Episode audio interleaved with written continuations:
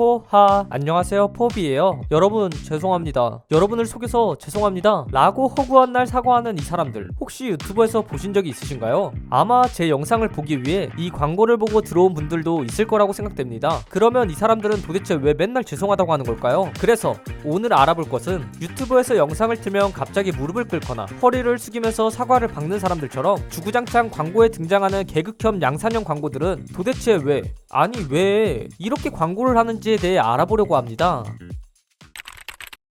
자, 그럼 사과하는 이유에 들어가기 전에 이 양산형 게임들의 배경 지식을 먼저 알아야 합니다. 배경 지식을 좀 알면 왜 광고가 이 모양인지 어느 정도는 이해가 되거든요. 그럼 그 배경 지식이 뭐냐? 이 게임들을 만든 나라가 바로 중국이라고 해요. 포비 그건 광고에 등장하는 사람들만 봐도 알겠다 아, 그런가요? 하지만 우리가 알고 있는 중국은 막대한 자본력으로 아무데나 돈을 처발처발하는 걸로 알고 있는데 광고 퀄리티를 보면 전혀 투자를 한 느낌이 들지 않습니다. 그러면 그 돈은 다 어디로 간 걸까요? 참 아이러니하게도 광고 비용에 썼다고 합니다. 광고에 많은 비용을 투자를 했는데 저 모양이라고? 엄연히 광고 비용에 투자했는데 방향이 조금 달랐습니다. 바로 광고의 퀄리티를 높이는 데 투자한 것이 아니라 광고를 내보내는 데 비용을 많이 쓴 것이죠. 이건 거의 모든 중국산 게임이 하는 추세라고 하는데 그렇기 때문에 우리가 맨날 유튜브를 틀면 기적의 검이나 신댕2 같은 보고 싶지 않은 광고들이 주구장창 등장하게 됐다고 합니다. 아니 안 그래도 광고 보기 싫은데 이런 광고를 내보내고 난리야. 진짜.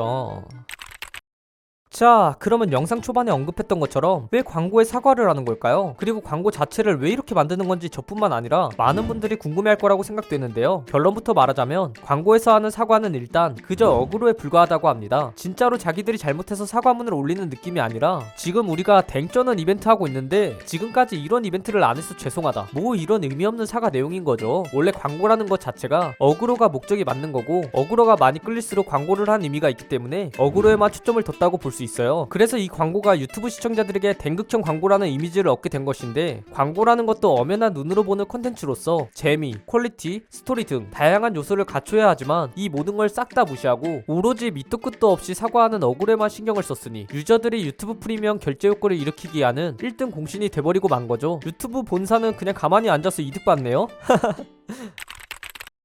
아니 그럼 사과를 어그로 끄는 것도 그렇다 쳐도 광고 퀄리티가 도대체 왜 이 모양일까요? 영상들을 보면 등장인물들이 하나같이 일반인이나 회사 직원들처럼 일단 확실히 배우는 아닌 사람들이 어정쩡한 자세로 서 있기만 하고 입모양과 말소리가 맞지 않는 걸 보면 등장하는 사람들도 중국 사람들인 것 같단 말이죠. 이것도 사실 광고 제작 비용을 아끼고 광고 노출 비용에 돈을 많이 쓰면서 일어난 현상이라고 볼 수 있는데 이 중국 게임 회사들이 이러는 이유가 다 있다고 합니다. 바로 광고를 이따위로 만들어도 게임이 잘 팔리기 때문이라고 하는데요. 그 내막을 더 자세히 들여다보면 대표적 중국산 양산형 게임인 기적의 검은 사삼구구 네트워크라는 회사가 만든 걸로 국내 유통은 사삼구구 코리아라는 한국 지사가 관리하는데 2020년도에 구글 플레이와 애플 앱스토어에서 매출 3위를 기록하면서 2020년 한 해에 국내에서만 약 2,400억의 매출을 올렸다고 합니다. 하지만 매출의 99%인 2,376억을 영업 비용에 사용했다고 하는데 이 중 절반은 중국 본사로 빠져나갔다고 해요. 그러니까 예를 들자면 우와 올해 2,400억이나 벌었네? 영업 비용 2,376억 원만큼 지 출할 예정입니다. 그중 절반 우리 거야. 일은 너네가 하고 돈은 우리가 꿀꺽할 예정이다. 후